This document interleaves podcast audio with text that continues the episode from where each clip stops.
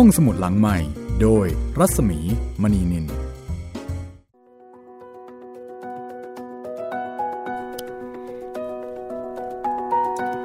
มาแล้วค่ะ ห้องสมุดหลังใหม่เปิดทำการพบกันที่นี่เช่นเคยวิทยุไทย PBS Digital Radio and Podcast ค่ะ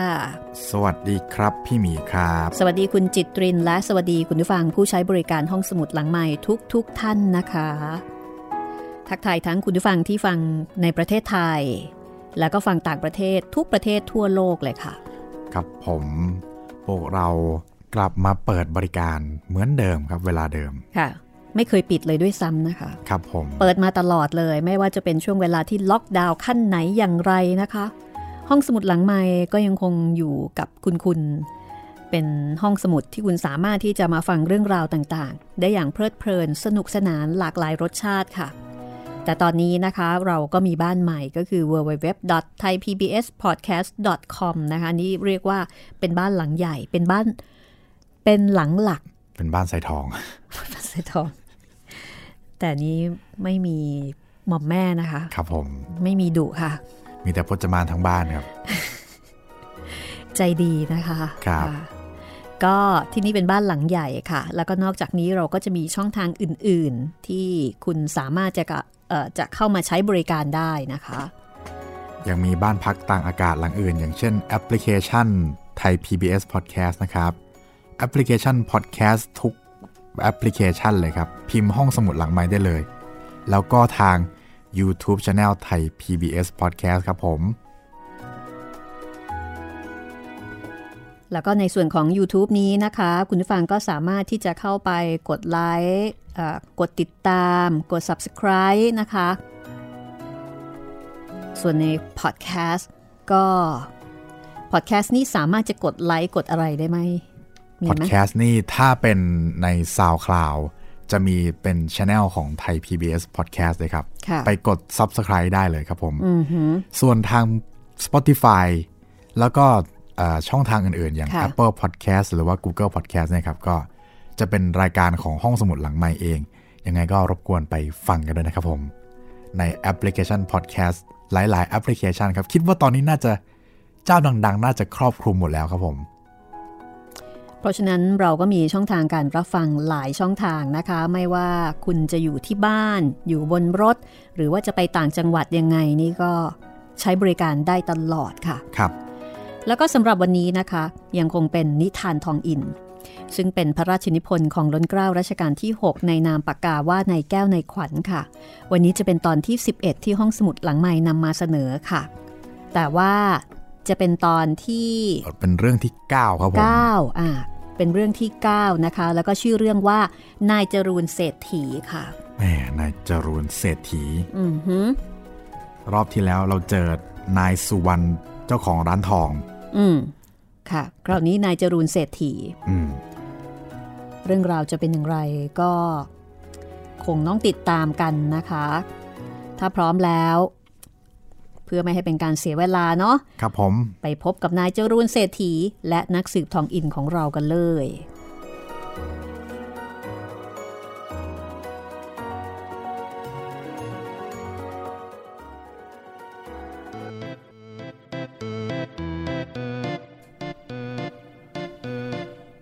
วันหนึ่ง พอข้าพเจ้าทำงานเสร็จ ก็แวะไปที่บ้านในทองอิน หมายว่าอยู่ว่างๆ จะไปนั่งคุยกันเล่น แต่พอข้าพเจ้าเดินขึ้นไปถึงห้องเขียนหนังสือ ก็แลเห็นชายหนุ่มผู้หนึ่งนั่งพูดอยู่กับนายทองอิน ข้าพเจ้าก็คิดจะกลับออกไปเสียจากห้องนั้น แต่นายทองอินแลเห็นข้าพเจ้า แล้วก็เลยพูดว่าอาพวัด มาก็ดีแล้ว เอาปิดประตูซะก่อน แล้วก็มานั่งตรงที่นี่เถอะ ในวัดก็ไปนั่งลงที่เก้าอี้ว่างริมโต๊ะเขียนหนังสือ สังเกตดูชายหนุ่มที่นั่งอยู่ก่อนหน้านั้นแล้ว ชายหนุ่มคนนี้อายุระหว่าง 20 กับ 25 ดูท่าทางเป็นผู้ลากมากดี แต่งตัวเรียบร้อย แต่ในตอนนั้น นุ่งผ้าดำพันแขนดำและหน้าตาเศร้า ทำให้ในวัดถ่ายได้ ว่าคงจะมีญาติอะไรของเขาตายลงใหม่ๆ สักคนหนึ่ง ในเวลาที่ในวัดกำลังพิจารณาดูชายหนุ่มอยู่นั้น นายทองอินก็แลดูในวัด แล้วก็บอกว่า แกนึกทายถูกแล้วพวัดญาติของนายเจริญที่ตายนั้น มีข้อน่าสงสัยว่า จะไม่ได้ตายโดยธรรมดา จริงเลย ฉันกำลังนึกอยู่อย่างนั้นทีเดียว ชายหนุ่มคนที่นั่งอยู่ก่อนหน้านั้นทำหน้าประหลาดใจ ก่อนจะถามว่า เอ๊ะ นี่คุณทราบได้ยังไง แล้วทำไมถึงทราบความในใจของผมได้ นายทงอินบอกว่า เรื่องนี้นี่ไม่ยากเลย เพราะว่าในวัดกับนายทองอินนั้น รู้จักกันมานานแล้ว รู้ใจกัน จนทายใจกันถูก ในวัดรู้ว่า คนที่มาหานายทองอิน คงจะต้องมีเรื่องราวที่แปลกไปจากธรรมดา และเมื่อเห็นตัวคนนุ่งผ้าดำแล้ว การที่จะทายว่า ญาติของชายหนุ่มคนนั้นตาย ก็ไม่ยากอะไรนัก คือพยายามอธิบายว่า ดูจากเหตุการณ์ต่างๆแล้ว ก็ไม่เป็นเรื่องที่น่าประหลาดใจอะไรเลย ที่ในวัดจะรู้กับเรื่องราวที่เกิดขึ้นบางส่วนชายหนุ่มผู้นั้นก็เลยตอบว่า จริงๆ ถ้ารู้เสร็จแล้วอย่างนี้ก็ดี ไม่น่าจะเห็นยาก นายทองอินพยักหน้า แล้วก็หันมาทางในวัด ก่อนที่จะแนะนำให้รู้จัก นี่แน่พวัด ฉันจะขอแนะนำให้รู้จักกับนายเจริญ บุตรคุณพระจากนาราย เมื่อวานซืนนี้ นายจรูนพี่ชายของเขาตายลง ยังไม่มีบุตร เพราะอย่างนั้นนายเจริญจึงคาดว่าเขาคงจะได้มรดกพี่ชายบ้าง แต่ก็มาเกิดเหตุขึ้นที่อาจเป็นเครื่องทุ่งเถียงกันได้ นายเจริญมาปรึกษาฉัน แต่ฉันก็บอกเขาแล้วว่าฉันไม่ใช่หมอถอยหมอความเราะฉะนั้นในส่วนเรื่องพินัยกิจพินัยกรรม ฉันจะแสดงความเห็นไม่ได้ ฉันจึงได้แนะนำนายเจริญ ให้ไปปรึกษาแกหรือนายพิน แต่แกก็มาพอดี ฉันยินดีจะช่วยถ้าช่วยได้ แต่ขอให้นายเจริญเล่าความให้ฟังก่อน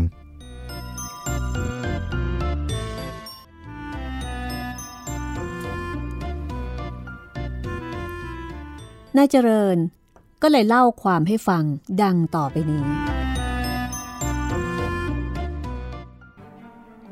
นายเจริญบอกว่า พ่อของนายเจริญมีลูกสองคน คือนายจรูนพี่ชายและนายเจริญ เมื่อตอนที่พ่อจะตาย ได้ทำพินัยกรรมแบ่งทรัพย์สมบัติให้ลูกสองคนเท่า ๆกัน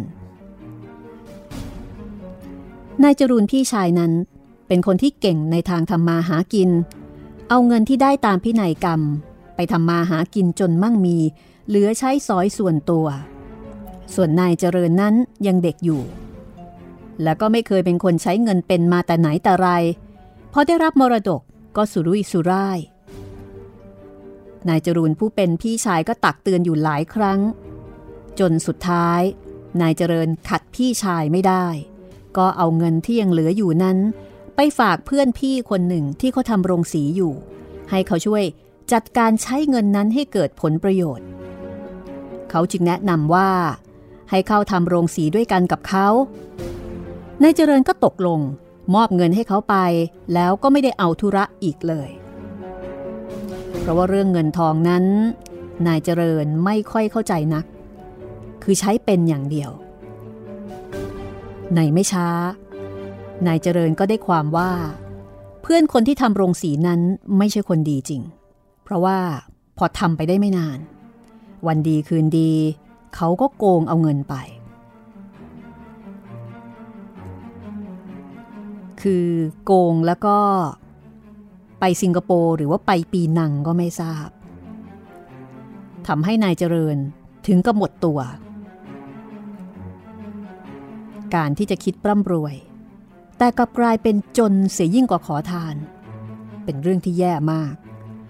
พอนายจรูนพี่ชายทราบความ ก็เรียกตัวน้องชายไป แล้วก็ชวนให้ไปอยู่ด้วยกันที่บ้าน ซึ่งเรื่องนี้ นายเจริญ ก็ยอมความแต่โดยดี คือหมายถึงว่า ยอมที่จะไปอยู่กับพี่ชายด้วยความยินดี เพราะว่าตอนนั้นตัวเอง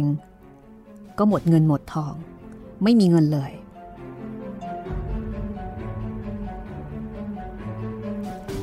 การที่นายจรูนผู้เป็นพี่ชาย เดือดเนื้อร้อนใจ ว่าการที่น้องชายต้องหมดเนื้อหมดตัว เป็นเพราะคนที่นายจรูนแนะนำให้ นายจรูนก็เลยมีความรู้สึกผิด ว่าตัวเองเนี่ยมีส่วนผิดอยู่ด้วย จะขอชดใช้เงิน ที่น้องชายได้เสียหายไป แต่นายเจริญไม่ยอมรับ นายจรูนก็อ้อนวอน จนสุดท้าย นายเจริญก็ตกลงที่จะกู้เงินจากพี่ชายเป็นจำนวน 500 ช่าง เพื่อที่จะเอาไปทำทุนค้าขายต่อไป เรื่องก็เป็นอันเรียบร้อยจบลงด้วยดี อยู่มาเมื่อปลายปีที่แล้ว คุณพี่ก็เรียกผมไปพูดว่า ถึงได้ช่วยผมในการให้กู้เงินไปทำทุนแล้วก็จริง แต่ยังไม่คลายความรู้เลย ว่าที่ผมต้องเสียหายไปครั้งก่อนนั้น เพราะตัวท่าน เพราะฉะนั้น ท่านได้ตกลงทำหนังสือไว้แล้วว่า เมื่อตายลง ตึกแถวที่ทางถนนเยาวราช รวมทั้งราคาที่และตึกในเวลาตายนั้น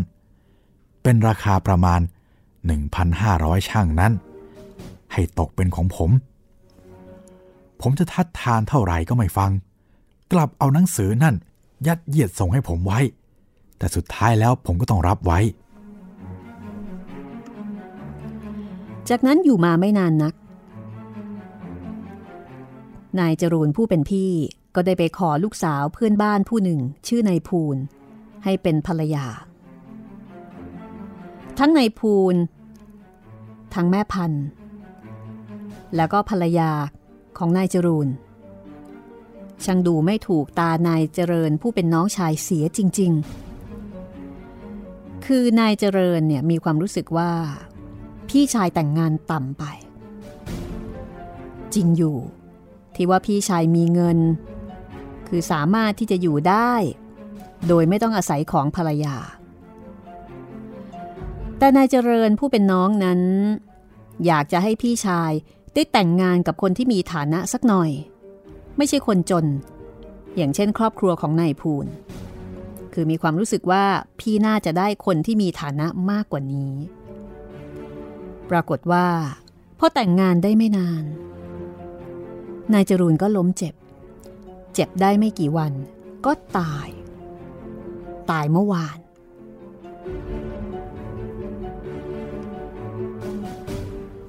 ผมไปจัดการเตรียมรถน้ำตาพันก็มองเข้ามา ทางข้าพเจ้าอยู่นาน แล้วก็พูดว่า แกเสียใจแทนผม ผมถามแกว่าทำไม แกไม่ตอบว่าอะไร แล้วก็ควักหนังสือฉบับหนึ่งออกมาส่งให้ผมดู พอผมเห็นก็ทราบว่าเป็นพินัยกรรมของคุณพี่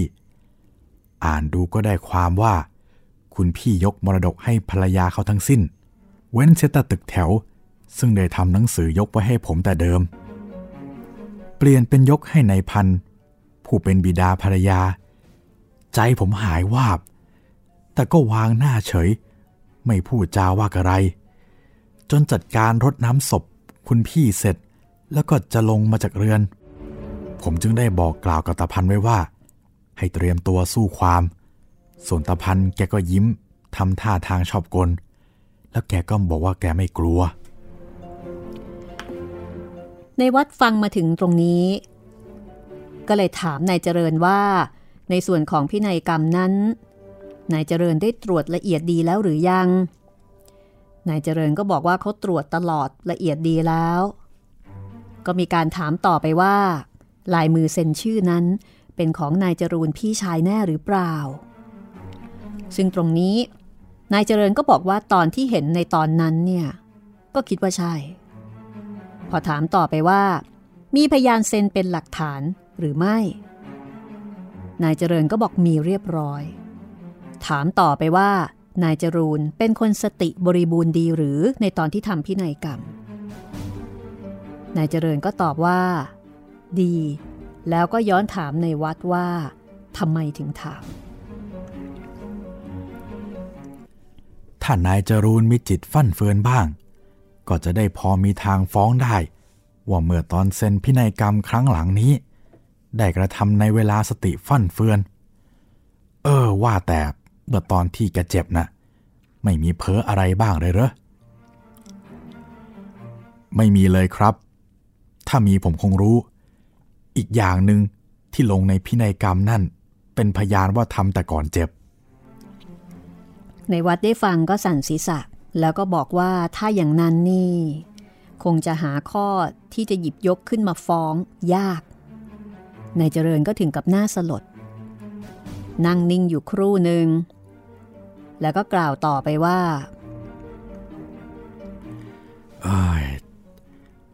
แต่ผมยังวางใจลงไปไม่ได้ว่า พี่ชายผมตายโดยธรรมดา แผนกนี้ไม่ใช่ธุระของผม แต่เป็นธุระของนายทองอินนุ่น คือประมาณว่าถ้าเป็นเรื่องคดีความ ก็คุยกับนายวัด แต่ถ้าเป็นเรื่องของการสืบสวนสอบสวน ก็ต้องคุยกับนายทองอิน นายทองอินก็เลยบอกว่า เอาฉันไม่ใช่เจ้ากรมกองตระเวนนี่ การชนิดนี้เป็นหน้าที่กองสอดแนมกรมกองตระเวน นายเจริญน่ะควรจะไปบอกเขา ตามความสงสัย ผมยังไม่อยากทำให้มันตึงตังขึ้น เพราะมันเป็นแต่การสงสัยส่วนตัวของผมเอง แล้วผมก็ไม่มีหลักฐานอะไร พอที่จะไปแจ้งความแก่กรมกรองตะเวนด้วย ถ้าผมจะไปแจ้งความบางที เขาก็อาจจะไม่เป็นธุระให้นายทองอินพยักหน้าแล้วก็เห็นด้วยนายเจริญก็เลยพูดต่อไปว่า ยิ่งไปกว่านั้น ถ้าจะคิดไปแล้ว คนที่เกลียดนายเจริญ ก็อาจจะเอาไปพูดได้ว่า คนที่ดูน่าสงสัย มีสาเหตุพอที่จะฆ่านายจรูนได้ ก็มีแต่นายเจริญนี่แหละ เพราะว่าคนอื่นๆ ก็เป็นผู้ที่ได้รับความกรุณาจากนายจรูนทั้งนั้น มีนายเจริญน้องชายเพียงคนเดียว ที่เป็นผู้ขาดผลประโยชน์ เพราะว่านายจรูนเนี่ยทำพินัยกรรมใหม่ คือคนอื่นดูแล้วอาจจะไม่มีเหตุผลที่จะฆ่า ก็มีแต่นายจรูนมีแต่นายเจริญผู้เป็นน้องชาย เพราะไม่ได้อะไรเลยจากพินัยกรรมที่ทำใหม่นายทองอินได้ฟังก็ไม่ได้ตอบที่นายเจริญพูด แต่กลับถามว่า แล้วตอนนายจรูนเจ็บนะ่ะแกเจ็บเป็นอะไรนายเจริญเล่าว่า เมื่อตอนที่พี่ชายล้มเจ็บ เขาไม่ได้อยู่ด้วย ไปหัวเมืองแล้วก็เพิ่งจะกลับมาเมื่อวันซืนแต่ได้ความตามที่เล่ากันมาว่า ก่อนหน้าที่จะเจ็บล้มหมอนนอนเสือนายจรูนได้บ่นอยู่ว่า กินไม่ได้ กินอะไรเข้าไปแล้ว รู้สึกปวดท้องเป็นกำลัง พอตาหมอมา หมอก็บอกว่าท้องเสีย เขียนตำรายาเอาไว้ให้ พี่ชาย ก็ใช้ให้บ่าว ไปที่ร้านขายยาตามตำราที่หมอได้เขียนไว้ แต่พอกินยาแล้วก็ยังไม่หายกลับจะเป็นมากขึ้น พอนายเจริญกลับมาถึง ทราบว่าพี่ชายไม่สบายก็ไปเยี่ยม พอทราบอาการแล้วนายเจริญก็บอกกับพี่ชายว่า รู้จักยาอยู่ขนาดหนึ่ง เป็นยาดีสำหรับโรคเกี่ยวข้องกับท้อง ซึ่งตัวเขาเองก็เคยรับประทาน นายจรูนผู้เป็นพี่ชาย ก็ขอให้น้องชายเนี่ยไปหายามาให้ น้องชายก็เลยไปหาหมอ ที่เคยให้ยานั้นกับเขามารับประทาน หมอคนนี้ชื่อว่าหมอเอียว หมอเอียวก็จัดการผสมยาให้ขวดหนึ่ง จากนั้นนายเจริญ ก็เอากลับมาให้พี่ชาย เมื่อพี่ชายพอได้กินยาของหมอเอียวไปครั้งหนึ่ง ก็บอกว่าแหม รู้สึกสบายขึ้นทันที นายเจริญผู้เป็นน้องก็เลยขอลากลับไปที่บ้านตามเดิม แต่ก่อนจะกลับ ก็ได้สั่งแม่พันธ์ซึ่งเป็นภรรยาของพี่ชายเอาไว้ว่า ถ้ายาหมดเมื่อไหร่ ให้ส่งขวดไปที่หมอเอียว ให้เขาผสมให้ใหม่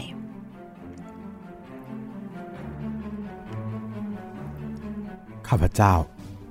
วางใจเสียแล้วว่าคุณพี่คงจะไม่มีอาการหนักหนา ราะฉะนั้น พอเช้าวานนี้เขามาบอกว่าคุณพี่ตายแล้ว ผมตกตะลึง รู้สึกตัวชาไปทั้งตัว พอได้สติ ผมก็รีบไปบ้านคุณพี่ เพื่อช่วยจัดการต่างๆ แล้วมีหมออะไรได้ไปตรวจบ้างหรือเปล่า ผมถามแล้ว เขาบอกว่าเปล่า ผมถามว่าทำไมเมื่อคุณพี่มีอาการมาก จึงไม่ได้ตามหมอหรือบอกผม เขาก็บอกว่า เขาไม่ได้ทราบว่าจะมีอาการมาก เพราะเห็นเมื่อรับประทานยาของผมเข้าไปแล้ว ก็ดูสบายเข้า ก็เลยพากันวางใจไปนอนกันหมด เป็นแต่ให้บ่าวอยู่ในห้องคุณพี่คนหนึ่งไล่เลี้ยงเจ้าบ่าวคนนั้นก็ได้ความว่า คุณพี่ ได้เรียกยารับประทานตอนดึกอีกครั้งหนึ่ง แล้วก็นอนต่อ ส่วนตัวมันเอง พอเห็นนายหลับเรียบร้อยดีแล้ว มันก็ไปนอน ครั้นรุ่งเช้า มันตื่นขึ้นมาในห้อง ก็เห็นนายนอนนิ่ง ก็นึกประหลาดใจ ไปปลุกคนอื่นมาดู ก็แลเห็นว่าตายเสียแล้วนายทองอินก็เลยถามว่า แล้วขวดยาที่ว่านั่น ตอนนี้อยู่ที่ไหน นายเจริญบอกว่าไม่ทราบ แต่รับประกันได้ว่า ไม่มีอะไรในนั้นพอที่จะทำให้ตายได้ นายทองอินก็ถามว่าแล้วสูตรนั่นเข้ายาอะไรบ้าง หมายถึงมีตัวยาอะไรบ้าง นายเจริญจำไม่ได้ นายทองอินถามว่ามีเข้าฝิ่นด้วยหรือเปล่า มีฝิ่นเป็นส่วนผสมไหมนายเจริญก็บอกว่าดูเหมือนจะมีนะ แต่ว่านิดเดียว ฟังมาถึงตรงนี้ นายทองอินได้แต่โครงศีรษะ ก่อนจะบอกว่า อืม คุณทำผิดทีเดียว ในการที่ไม่เอาขวดยานั่นมาเสีย ที่น่ากลัวพวกศัตรูของคุณ จะเอาไปใช้เป็นเครื่องทำลายคุณทีเดียวนายเจริญทำหน้าตกใจ ถามว่ามันยังไง นายทองอินก็เลยบอกว่า คุณเป็นผู้ไปเอายานั่นมาให้นายจรูน พอนายจรูนกินยานั่นแล้ว อีกไม่กี่ชั่วโมงก็ตาย ยาที่เหลือติดก้นขวดนั่น เขาคงเอาไปให้นายตระเวน กรองตระเวน ก็คงจะให้หมอตรวจ ถ้าได้ความว่ามียาพิษปนอยู่ในนั้น ซึ่งผมเห็นว่าน่ากลัวจะเป็นของแน่ ความสงสัยก็จะต้องตกมาอยู่ที่ตัวคุณ นายเจริญได้ฟังถึงกับหน้าซีดตบอกผาง ตายละ นี่ผมจะทำยังไงดีเนี่ย จะหนีไปไหนดีนายทองอินลุกไปจับไหล่นายเจริญไว้แล้วก็ปลอบใจว่า ช้าก่อนคุณเจริญ อย่าตกใจเกินไปทำอะไรต้องตรึกตรองให้รอบคอบ ถ้าคุณหนีหรือหลบหนีอย่างใดอย่างหนึ่งแล้ว เป็นไม่ต้องสงสัยเลย ว่ากองตระเวนจะเห็นว่าเป็นพยานแห่งความพิรุษของคุณ เพราะตามตำราเขาว่า คนไม่ผิด เป็นไม่ต้องหนีตำรานี้ทำให้คนไม่ผิดติดคุกไปมั่งแล้วก็มี เชื่อผมเถอะ ถ้าจะให้ดีแล้วก็ อย่าคิดหนีหรือคิดหลบเลย ตอนนี้ดูเหมือนว่านายเจริญจะกลัวมาก นายเจริญก็ได้ถามความเห็นของนายทองอินว่าแล้วถ้าเช่นนั้น จะให้เขาทำอย่างไร นายทองอินก็บอกว่า ตอนนี้เนี่ยให้อยู่เฉยๆก่อน ไม่ต้องทำอะไร ให้ทำตัวเหมือนปกติ เอาละค่ะ เดี๋ยวเราพักเอาไว้ตรงนี้ก่อนก็แล้วกันนะคะ แล้วเดี๋ยวช่วงหน้ากลับมาตามกันต่อว่า เรื่องนี้ตกลงมันเป็นยังไงกันแน่ ใครเป็นคนฆ่านายจรูน ผู้เป็นพี่ชายของนายเจริญ แล้วนายเจริญจะถูกจับหรือไม่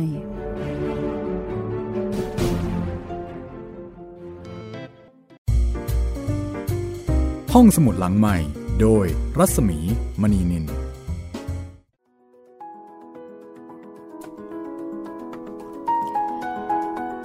มาถึงช่วงที่สองนะคะ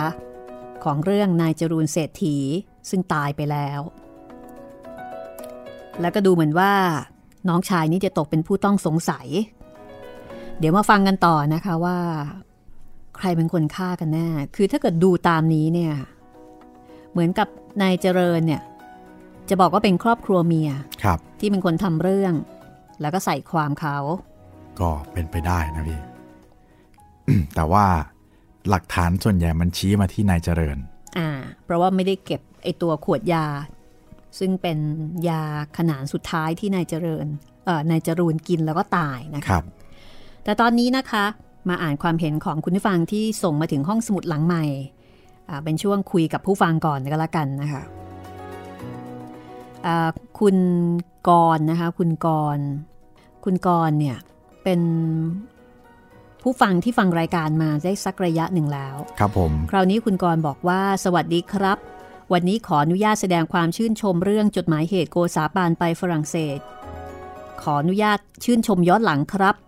ฟังแรก ๆ ก็รู้สึกเพลินๆดี แต่พอฟังไปเรื่อยๆ ได้ทั้งความรู้ ประวัติศาสตร์ และพิธีการทูต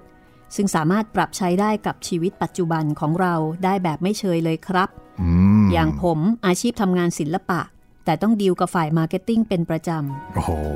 งานหนักเลยครับ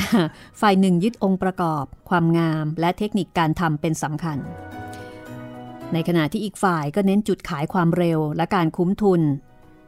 ต่างคนต่างเรียนรู้มาไม่เหมือนกัน การประนีประนอมจึงสำคัญมากครับ ได้ฟังเรื่องนี้แล้วได้เรียนรู้อะไรเยอะเลยครับ ว่าการประสานงานที่คิดว่าหนักอกหนักใจเหลือเกิน กลายเป็นเรื่องขี้ประติ๋วไปเลย เมื่อเทียบกับเรื่องของท่านโกษาปาน จริงเลยครับ วงเล็บที่มาชื่นชมย้อนหลัง เพราะว่าเรื่องนี้ติดตามฟังแบบย้อนหลังครับ อ๋อครับผม ช่วงก่อนใช้เวลาพอสมควรกับเรื่องครูเหมและไซอิ๋วโอ้โหมหากราบใช่ เลยทำให้มีเรื่องค้างเสพจากสื่ออื่น ๆ ให้ตามเก็บพอสมควร เลยมาฟังล่าช้าไปหน่อยครับ ตอนนี้เริ่มฟังนิทานทองอินแล้วครับ และยังคงรอคอยเรื่องอินทรีแดงแบบไม่รีบร้อนครับ คุณกรณ์ก็เสนอเรื่องอินทรีแดงมานะคะ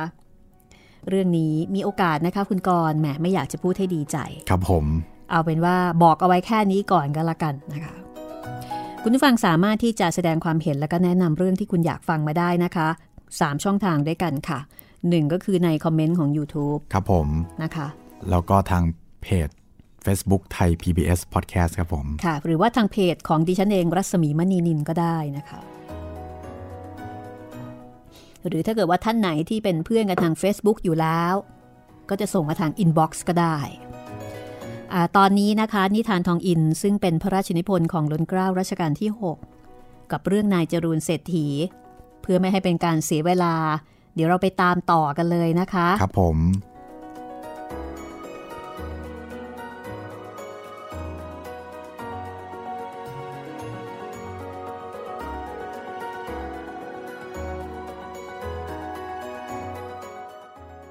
นายทองอินได้แนะนำนายเจริญ ซึ่งตอนนี้เนี่ยค่อนข้างจะหวาดกลัว เกรงว่า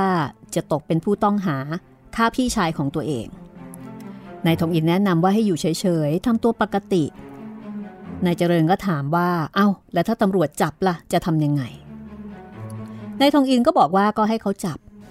เมื่อตำรวจจับก็ให้ไปกับตำรวจดีๆ ขอให้ระวังทำให้ดีๆ เข้าไว้ ตำรวจจะถามอะไรก็ให้ตอบไปตามความจริง ถ้าถามยักย้ายมาก็ตริตรองเสียก่อนแล้วตอบ ที่รู้ก็ตอบว่ารู้ ที่ไม่รู้ก็ตอบว่าไม่รู้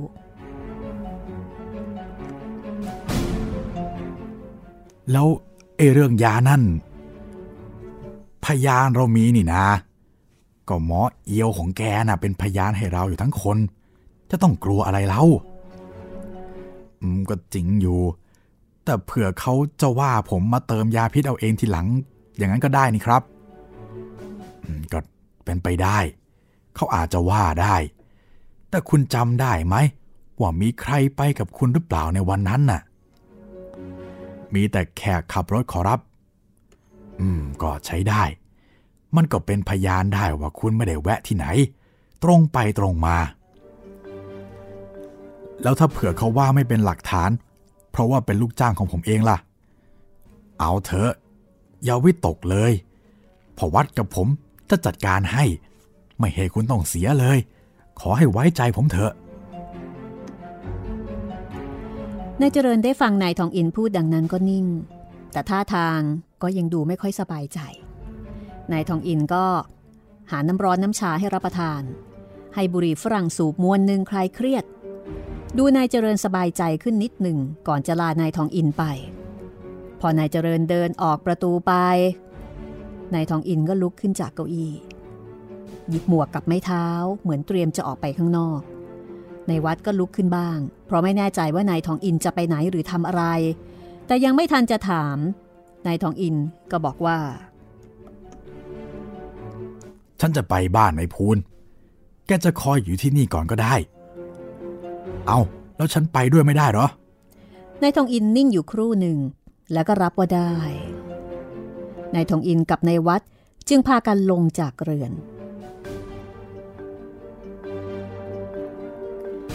แล้วก็ใช้รถของในวัด เดินทาง ไปที่บ้านของนายภูนแต่ในวัดนั้นไม่รู้จักทาง ว่าบ้านของนายภูนอยู่ตรงไหน นายทองอินนั้น คงจะรู้ เพราะว่าเป็นคนขับแล้วก็มีท่าทางมั่นใจ ขับรถเรื่อยไป แต่ปรากฏว่านายทองอินไม่ได้ขับไปที่บ้านของนายภูนแต่ขับรถไปหยุดอยู่ที่หน้าสำนักงานของกระทรวงนครบาล แล้วก็ขึ้นไปหาท่านผู้บัญชาการกองสอดแนม ซึ่งท่านผู้นี้ดูท่าทางว่ากำลังมีงานทำมากกำลังยุ่งเลยทีเดียว พอเห็นนายทองอินก็พยักหน้า ชี้เก้าอี้ให้นั่ง นายทองอินไม่นั่ง แต่ถามว่า ผมได้ยินว่า นายจรูนตายด้วยอาการซึ่งน่าสงสัยอยู่หน่อยไม่ใช่หรอขอรับ อืม ก็อย่างนั้นแหละ ก็ผมจะช่วยได้บ้างหรือไม่ขอรับ อ๋อ ไม่จำเป็น เรื่องราวดูจะสืบไม่ยากอะไรคุณจะมาเป็นธุระเรื่องเล็กน้อยเช่นนี้ ดูจะเสียเวลาคุณเปล่าๆ ถ้าอย่างนั้นคุณจะให้ผมเข้าใจว่า คุณไม่ต้องการให้ผมช่วยเลยในเรื่องนี้นะขอรับ อย่างนั้นแหละ จริงหรอก พวกผมมันไม่ใครจะได้เรื่อง จึงต้องอาศัยคุณอยู่บ้าง แต่ครั้งนี้ดูง่ายพอที่จะทำไปให้สำเร็จได้โดยลำพัง นายทองอินก็ถามว่าแล้วตอนนี้เนี่ย สั่งจับตัวผู้สงสัยแล้วหรือยัง ท่านประหลัดกรมก็บอกสั่งแล้ว นายทองอินได้ฟังก็ยิ้มแล้วก็บอกว่าทายไม่ผิดเลย ผมเนี่ยได้บอกกับตัวเขาไว้แล้ว ว่ากองตระเวนจะจับตัวเขา แต่ผมก็แนะนำเขาแล้ว ว่าอย่าให้หลบหนีให้ยอมเสียดีคราวนี้ท่านประหลัดกรมหันมาจ้องหน้านายทองอินก่อนจะถามว่าๆนี่คุณพูดถึงใครฮะก่อนนายเจริญนะสิขอรับ จะใครซะอีกแล้ว ท่านประหลัดกรมมองหน้านายทองอินนิ่งอยู่สักครู่หนึ่งแล้วก็ไม่พูดว่าอะไร นายทองอินก็เลยพูดต่อ คุณได้บอกผมแล้วว่าคราวนี้ไม่ต้องการให้ผมช่วย ผมต้องขอบอกคุณไว้ว่า ตัวผมนั้นไม่จำเป็นต้องทำการแต่เฉพาะเพื่อประโยชน์ของกองตระเวนเสมอ แต่คุณก็ทราบอยู่แล้ว ว่าถ้ากองตระเวนต้องการตัวผมเมื่อไร ก็ยินดีมาช่วยทุกที เมื่อเกิดความอะไรขึ้น ผมย่อมรอให้กองตะเวน หาผมก่อน ต่อเมื่อกองตะเวนไม่ต้องการให้ผมช่วยแล้ว ผมจึงจะรับช่วยฝ่ายจำเลย ผมลาที แล้วนายทองอินก็ออกจากห้องมาทันที ไม่ทันให้ท่านประหลัดกรมตอบว่าอะไร เดินตรงไปขึ้นรถ ขับไปที่บ้านในพูนพอถึงที่บ้านนั้นก็พากันขึ้นไปนายพูนก็ออกมาต้อนรับถามว่ามีธุระอะไร นายทองอินแนะนำตัวเองว่า ฉันชื่อนายอินเป็นหมอ ส่วนนี่ในวัดเป็นหมอความ นายเจริญให้มาเสิร์ฟเรื่องพินัยกรรมของพี่ชายเขานายพูนลุกเข้าไปในห้อง หยิบกระดาษแผ่นหนึ่งส่งมาให้ในวัด ในวัดอ่านดูก็พบว่าเป็นพินัยกรรมของนายจรูน ซึ่งก็มีข้อความตามที่นายเจริญได้เล่าไว้ ในวัดก็ตรวจดูรายละเอียดเพื่อจะหาช่องจับยกขึ้นฟ้อง ก็ไม่แลเห็น นายทองอินรับพินัยกรรมไปจากในวัด ตรวจดูอยู่ครู่หนึ่ง ก่อนจะถามว่า นายจรูนเมื่อตอนเซ็นหนังสือนี่ ป่วยแล้วหรือยัง ในพูนตอบว่า ตอนนั้นยังไม่มีอาการป่วยไข้อะไรเลย นายทองอินก็ถามต่อว่า นายจรูนป่วยอยู่กี่วัน ก่อนตาย ป่วยอยู่ได้สี่วันหรือห้าวันนี่แหละ แล้วเป็นโรคอะไรป่วยฮะ หมอเขาว่าท้องเสีย หมออะไร หมอลำสั้น เขาให้ยากินหรือเปล่าฮะ เขียนให้ไว้ในกระดาษ แล้วให้บ่าวที่นี่ ไปเอาที่ห้างขายยา อืม ถ้าอย่างนั้นก็เห็นจะไม่มีอะไร ที่จะเถียงได้ในส่วนพินัยกรรม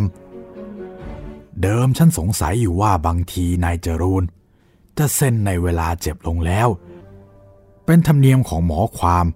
เขาต้องหาทางไปอย่างนั้นเอง เขาถึงไปถามฉัน เพื่อให้แน่ใจว่า ผู้ตายได้เซ็นในเวลาสติสมบูรณ์ พอฉันได้แสดงความเห็นในเรื่องนี้ ก็หมดหน้าที่แล้ว ในพูนพยักหน้า แล้วก็บอกว่าจริง ๆ ในพูนเองก็ไม่อยากให้มีข้อสงสัยอย่างใดอย่างหนึ่ง ในส่วนตัวของเขา หรือว่าลูกสาวที่เป็นภรรยาของนายจรูนนายทองอินได้ฟังก็บอกว่า ทุกทุกฉันยินดีด้วยในการที่ตัวท่านกับลูกสาวได้ลาบ แต่ในพูนทำหน้าสลด ก่อนที่จะบอกว่า ก็จริงอยู่นะ ที่ฉันเป็นคนจน แต่ว่าถ้าต้องได้เงินเพราะลูกเขยตายเช่นนี้ทำให้หมดความสุขในสมบัตินั่นไปไม่มากก็น้อย นายทองอินพยักหน้าแล้วก็บอกว่าเข้าใจ ฉันเข้าใจ เออ นายจรุนกับลูกเขยคนเก่าของท่านน่ะ คนไหนดีกว่ากันฮะ คราวนี้นายพูนถึงกับสะดุ้ง แต่ก็ทำหน้าตาเฉย ก่อนจะถามว่า ลูกเขยเก่าที่ไหน ก็ในเสงลูกอากรเหลงนั่นยังไงเล่า ได้ลูกสาวท่านเป็นภรรยาไม่ใช่เหรอ เอ็ดท่านเห็นจะสาผิดไปเสียแล้ว ลูกสาวของฉันก็มีแต่แม่พันธุ์คนเดียว แล้วแม่พันก็เพิ่งเคยแต่งงานครั้งเดียวด้วย อย่างนั้นฉันเห็นจะผิดไป ฉันได้ทราบว่า ในเสงได้ลูกสาวท่านเป็นภรรยา พออยู่กินด้วยกันสักหน่อย ในเสงก็ตาย เขาเล่ากันเป็นกิจจลักษณะว่า เมื่อก่อนตาย ในเสงได้ทำพินัยกรรมยกมรดกให้ภรรยา และส่วนพ่อตานั้น ก็ได้เงินสองพันช่างกว่า ฉันเข้าใจว่าทันเทียว ในพูนก็พูดจาทำทีปฏิเสธเสียงแข็งว่า ไม่ใช่ไม่ใช่ แต่ดูหน้าตาไม่สูสนิทนักพอนายทองอินถามแบบนี้นายพูนก็ปฏิเสธเสียงแข็งบอกไม่ใช่ไม่ใช่ แต่หน้าตานั้นก็ดูมีพิรุษ นายทองอินก็เลยบอกต่อไปว่า เขาชี้ให้ฉันเห็นเป็นแน่นอน ว่าท่านแหละเป็นพ่อตาในเสงฉันก็จดจำไว้แน่นอน แต่ก็นั่นแหละ บางทีอาจจะผิดไปได้ แต่ก็น่าประหลาดนัก ที่มีคนในกรุงเทพอยู่สองคน หน้าตาเหมือนกันเรากับพิมพ์เดียวกัน คราวนี้ในพูนทะลึ่งขึ้น แล้วก็พูดด้วยเสียงอันดังว่า ตัวแกจะเป็นคนชนิดไรก็ไม่ทราบ แต่แกไม่มีหน้าที่จะมานั่งหมินประมาทฉันในบ้าน นายทองอินก็บอกว่าไม่ได้หมิ่นประมาทอะไรเลย พูดกันดีๆ ถึงเรื่องลูกเขยเก่าเท่านั้นเอง แต่ในพูนมีท่าทีโกรธมาก นี่ถ้าไม่ลงจากเรือนไปเดี๋ยวนี้ละก็ ได้เล่นงานกันละ นายทองอินก็เลยลุกขึ้น แล้วก็บอกว่า ถ้าแกนึกว่าฉันหมิ่นประมาทก็เชิญแกไปฟ้องในโรงศาลเถอะ ฉันจะสู้ความแก เพราะความที่ฉันพูดนะฉันรู้อยู่ว่าเป็นความจริง จากนั้นนายทองอินก็ลงเรือนมา สังเกตหน้าตานายทองอินดูจะมีความพอใจอยู่มาก พอจะออกจากประตูบ้าน พบชายผู้หนึ่ง ซึ่งในวัดดาว่าน่าจะเป็นคนใช้ของนายภูลยืนอยู่ข้างประตูนายทองอินเดินตรงไปที่เจ้าคนนั้น แล้วก็สั่งว่า เย็นวันนี้ในช่วงย่ำค่ำให้ไปหาที่บ้านชชายผู้นั้นแลดูหน้านายทองอินครู่หนึ่ง แล้วก็บอกว่า นายว่ากระไร ผมไม่เข้าใจ นายทองอินยิ้ม แล้วก็บอกว่า เออ แล้วไปเถอะ แกต้องทำตามที่ เออ แล้วไปเถอะ แกต้องทำตามที่แกเห็นว่าถูก ถ้าย่ำค่ำวันนี้ แกยังไม่ถึงบ้านฉัน คืนวันนี้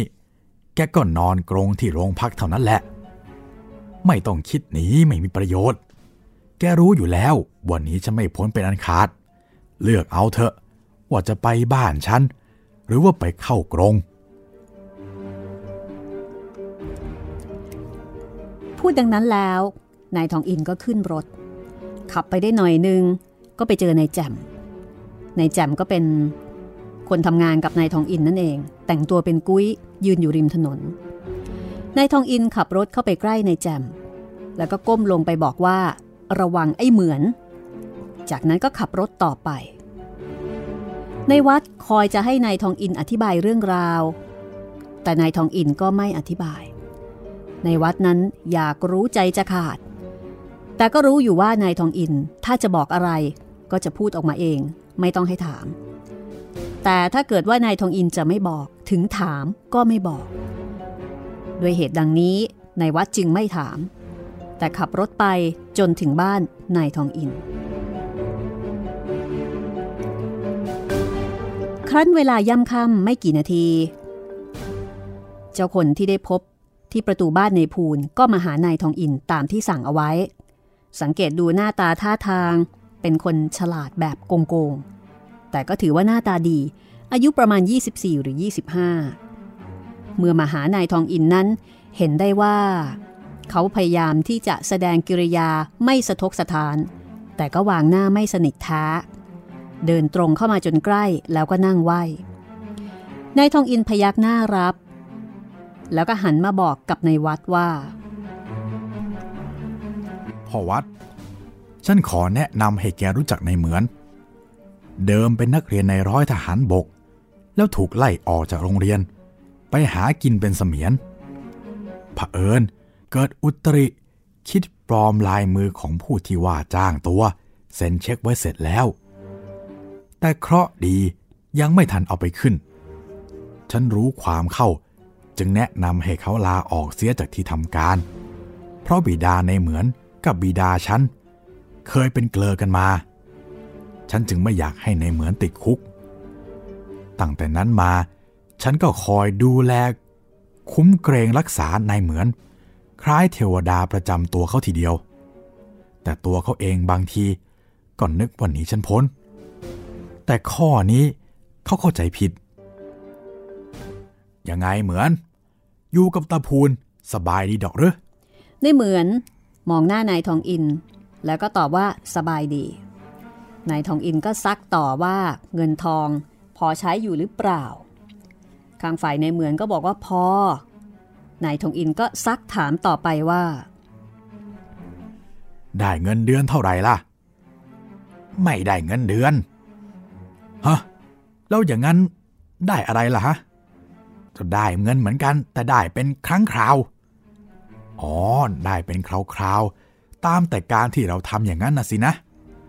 ก็อย่างนั้นน่ะแหละ นายทองอินก็เลยถามว่า แล้วครั้งนี้ล่ะ ได้เท่าไหร่ นายเหมือนก็ถามกลับว่าครั้งไหน นายทองอินบอกว่าครั้งนี้นะสิ ครั้งหลังสุดนี่ล่ะ ครั้งนี้อะไร ผมไม่เข้าใจ คิดอ่านเอาให้เข้าใจซิดีกว่า เช็คที่แกเซ็นแทนนายแกครั้งนั้นน่ะ มันยังอยู่นะ ก็ถ้าคุณอยากทราบข้อไหนก็ถามผมตรงๆ ถ้าผมตอบได้ก็จะตอบ แกเข้าใจดีแล้วทีเดียว ว่าฉันถามถึงเรื่องพินัยกรรมนายจรูน แกน่ะ เป็นคนเขียนไม่ใช่หรือไง ปรากฏว่าในเหมือนยอมรับ ผมเป็นคนเขียน ก็หน้าที่ผมสำหรับเป็นเสมียนเขา ผมก็ต้องเขียน เออ พูดกันตรงๆอย่างนี้สิดีลายมือแกน่ะ ถึงจะดัดยังไงฉันก็จำได้ ก็แกเซ็นแทนนายจรวนด้วยหรือเปล่าล่ะฮะ เปล่านายจรูนเซ็นเองฮะถ้าอย่างนั้น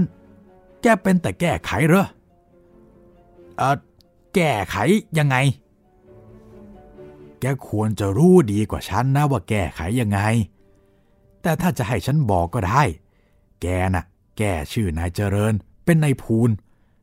ที่ตอนกล่าวถึงเรื่องยกตึกให้นั่นนะไม่ใช่หรือไง ในเหมือนก็ยอมรับว่า เขาแก้จริงตรงนั้น นายทองอินก็เลยบอกว่าก็ดีรับมาเสียก็ดี จากนั้นก็ถามอีกว่า นายเจริญ เอายาไปให้นายจรูนเวลาไหนนายเหมือนบอกว่าน่าจะเป็นเวลาประมาณย่ำค่ำแล้วหลังจากนั้น นายทองอินก็ถามว่านายจรูนกินยานั่นทันทีหรือเปล่านี่เหมือนบอกว่าไม่ทราบเพราะไม่ได้ไปอยู่ใกล้เรือนของนายจรูน นายทองอินก็เลยถามถึงตาพูน ซึ่งเป็นพ่อเมียของนายจรูน ว่าอยู่ที่นั่นหรือเปล่า นี่เหมือนบอกว่าอยู่นายทองอินก็ถามต่อว่าแล้วคืนวันนั้นนายพูนไปไหนบ้างหรือเปล่า ในเหมือนตอบว่า ไปเวลาประมาณยามเศษ แต่จะไปไหนก็ไม่ทราบ แล้วตะพูนกลับเมื่อไหร่ฮะ กลับสักสี่ทุ่มได้เราถืออะไรมาด้วยหรือเปล่า ก็ไม่เห็นถืออะไรนี่ แล้วไปยังไงมีใครไปด้วยหรือเปล่า เดินไป มีบ่าวไปด้วยคนหนึ่งเฉยมาก จะไม่รู้ไม่เห็นอะไรในเรื่องนี้อีกเลยเหรอ ไม่ทราบเลย เป็นความสัตย์จริง เออ เอาเถอะ แกเตรียมเป็นพยานฝ่ายฉันนะ ฉันไม่ให้แกต้องเสียประโยชน์หรอก จากนั้นนายทองอินก็อนุญาตให้ในเหมือนไป เย็นวันนั้นนายทองอินก็ออกไปเที่ยวซอกแซกต่อไปอีก แต่ไม่ให้ในวัดไปด้วย รุ่งเช้าในวัดแวะไปหานายทองอินก่อนที่จะไปทำงาน ถามข่าวคราวนายทองอิน ซึ่งนายทองอินก็ตอบว่าได้สมประสงค์แล้ว แล้วก็ให้ในวัดเนี่ยรับเป็นทนายให้กับนายเจริญซะ แล้วนายทองอินก็ชี้แจงเหตุการณ์ให้ในวัดฟังตลอด เพื่อที่ว่าในวัดเนี่ยจะได้ทราบผลทางแก้คดีครั้นถึงกำหนดนัดวันพิจารณาคดี ระหว่างกรมกองตะเวน ซึ่งเป็นโจทย์กับนายเจริญที่เป็นจำเลย ในวัดก็ไปในหน้าที่ของทนายจำเลย โจทหาว่าจำเลยได้ฆ่าพี่ชายโดยการวางยาพิษจำเลยให้การปฏิเสธ พยานฝ่ายโจทก็มี คือแม่พันธ์ภรรยานายจรูนผู้ตายกับนายภูนผู้เป็นพ่อ ฝ่ายโจทกล่าวหาว่า สาเหตุที่จะทำให้จำเลยกับผู้ตายมีข้อบาดหมางกันก็คือ เดิม นายจรูนผู้ตายได้ทำหนังสือพินัยกรรม ยกที่ตึกแถวทางถนนเยาวราชให้กับจำเลย แต่ภายหลังนายจรูนได้ทำพินัยกรรมยกที่ตึกรายนี้ให้แก่นายภูลบิดาของภรรยาทาน ฝ่ายจำเลยแก้ความในข้อนี้ว่าจำเลยไม่ได้ทราบเลย ว่าพี่ชายได้กระทำพินัยกรรมยกตึกนี้ให้กับนายภูลทั้งมีพยานด้วยว่า ที่จริง นายจรูนก็มิได้ทำพินัยกรรมเช่นนั้น พยานที่เรียกคือนายเหมือน ซึ่งแสดงขึ้นในศาลปรากฏว่านายภูลได้สั่งให้ตนแก้พินัยกรรม และได้ให้เงินตนถึงห้าช่าง เมื่อความปรากฏขึ้นเช่นนี้ กองตระเวนผู้เป็นโจทย์ก็ถอนฟ้อง ศาลก็จำต้องสั่งให้ปล่อยจำเลย ส่วนในภูลนั้น กองตระเวนจับตัวขึ้นศาลต่อไป นายทองอิน นายเหมือนกับไอ้มาก เป็นพยานฝ่ายโจทย์ กรมอายการฟ้องหาว่าในภูลได้วางยาพิษ ไม่ใช่แต่นายจรูนรวมทั้งนายแสงด้วย คือสามีคนก่อนของลูกสาว เมื่อพิจารณาเรื่องนี้ จึงได้ความว่า ทั้งภรรยานายจรูนและภรรยานายแสง หาใช่บุตรีในภูลจริงไม่ ในภูลไปจ้างมาทั้งสองคน ทั้งสองครั้งนั้น ในภูลได้จัดการล่อลวงให้เขาเชื่อว่า หญิงนั้นเป็นบุตรีของตน และครั้นแต่งงานแล้วสักหน่อย ก็ยุยงให้ทำพินัยกรรม แล้วก็จัดการวางยาพิษเสีย ครั้งในแสงนั้นไม่เกิดเหตุ เพราะว่าเวลานั้น โรคปัจจุบันชุมจึงไม่มีใครสงสัย ตายลงไปได้อย่างรวดเร็ว แต่ครั้งนี้โรคปัจจุบันไม่ได้มีชุกชุมอยู่อย่างหนึ่ง อีกอย่างหนึ่งในภูนโลภ อยากได้ตึกแถวที่นายจรูนยกให้กับน้องชาย จึงคิดแก้พินัยกรรม แล้วก็ปัดความผิดไปให้นายเจริญด้วยเผอิญนายเจริญมาหานายทองอิน ส่วนนายทองอินนั้นได้ทราบเรื่องในแสงอยู่แล้ว และถึงแม้ในครั้งนั้นนายภูนจะเรียกตนอย่างอื่นอยู่ก็จริง แต่สังเกตดูวิธีที่จะทำนั้น คล้ายกับครั้งหลังนัก จึงพยายามจับจนได้ ในส่วนเรื่องนายจรูนนั้น ได้ความตามคำให้การของไอ้มากพยานว่า เมื่อคืนวันก่อนนายจรูนจะตายนั้น นายเจริญน้องชายได้เอายาไปให้พี่ชายกิน ครั้นเวลาประมาณยามเศษนายภูนได้ไปที่ร้านขายยาแห่งหนึ่ง ไอ้มากตามไปด้วย ไปซื้อยาอะไรไอ้มากไม่ทราบ แต่คั้นกลับมาถึงบ้านนายภูนใช้ให้ไอ้มากขึ้นไปหยิบขวดยาที่นายเจริญเอามานั้นลงมาให้ ในภูนเทยานั้น ลงในถ้วยปนน้ำเอายาที่ซื้อมาใหม่ปนลงไป แล้วก็กรอกลงไปในขวดอย่างเดิม ให้ไอ้มากเอากลับขึ้นไปไว้ไอ้มากไม่สงสัยว่ายาที่ในแสงผสมลงไปใหม่นั้นเป็นยาพิษ เพราะเข้าใจว่านายตนเป็นหมอ เพราะได้เคยเห็นให้ยาคนกินเนืองๆถึงครั้งในแสง ในภูนก็ได้ผสมให้ด้วยเหมือนกัน เมื่อเรียกผู้ขายยาที่ร้านที่ในภูนไปนั้น ผู้ขายยาก็ให้การว่า ในภูนซื้อยาสตริกนินไป บอกว่าจะไปวางยาเบื่อสุนัข เมื่อได้ความเช่นนี้ ก็เป็นอันหมดข้อสงสัยว่าในภูนได้วางยานายจรูนจริงศาลจึงพิพากษา ลงโทษไอ้พูนถึงประหารชีวิต ผู้ที่ทราบเรื่องราวตลอดแล้ว ก็เห็นพร้อมกันว่าเป็นการสมควรอย่างยิ่ง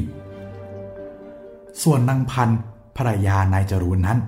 ชารอยจะกลัวภัยจะถึงตัว เลยหนีสูญหายไป เพราะฉะนั้น มรดกก็เลยตกอยู่กับนายเจริญ ซึ่งบัดนี้ทำมาค้าขายดีเป็นเศรษฐีมาจนทุกวันนี้